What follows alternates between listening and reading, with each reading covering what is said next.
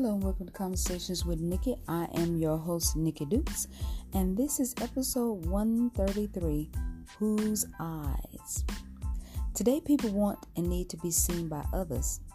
I think life is not a showcase for others' enjoyment. Life is lessons to be learned and valued with others. How do you want to be seen by your own eyes?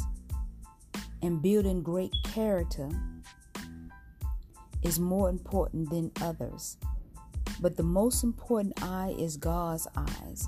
Man's view doesn't bless you. I would like to thank you for stopping by. Let's start that conversation. Feel free to send me an email at conversationwithnikki at gmail.com and I'll see you next time.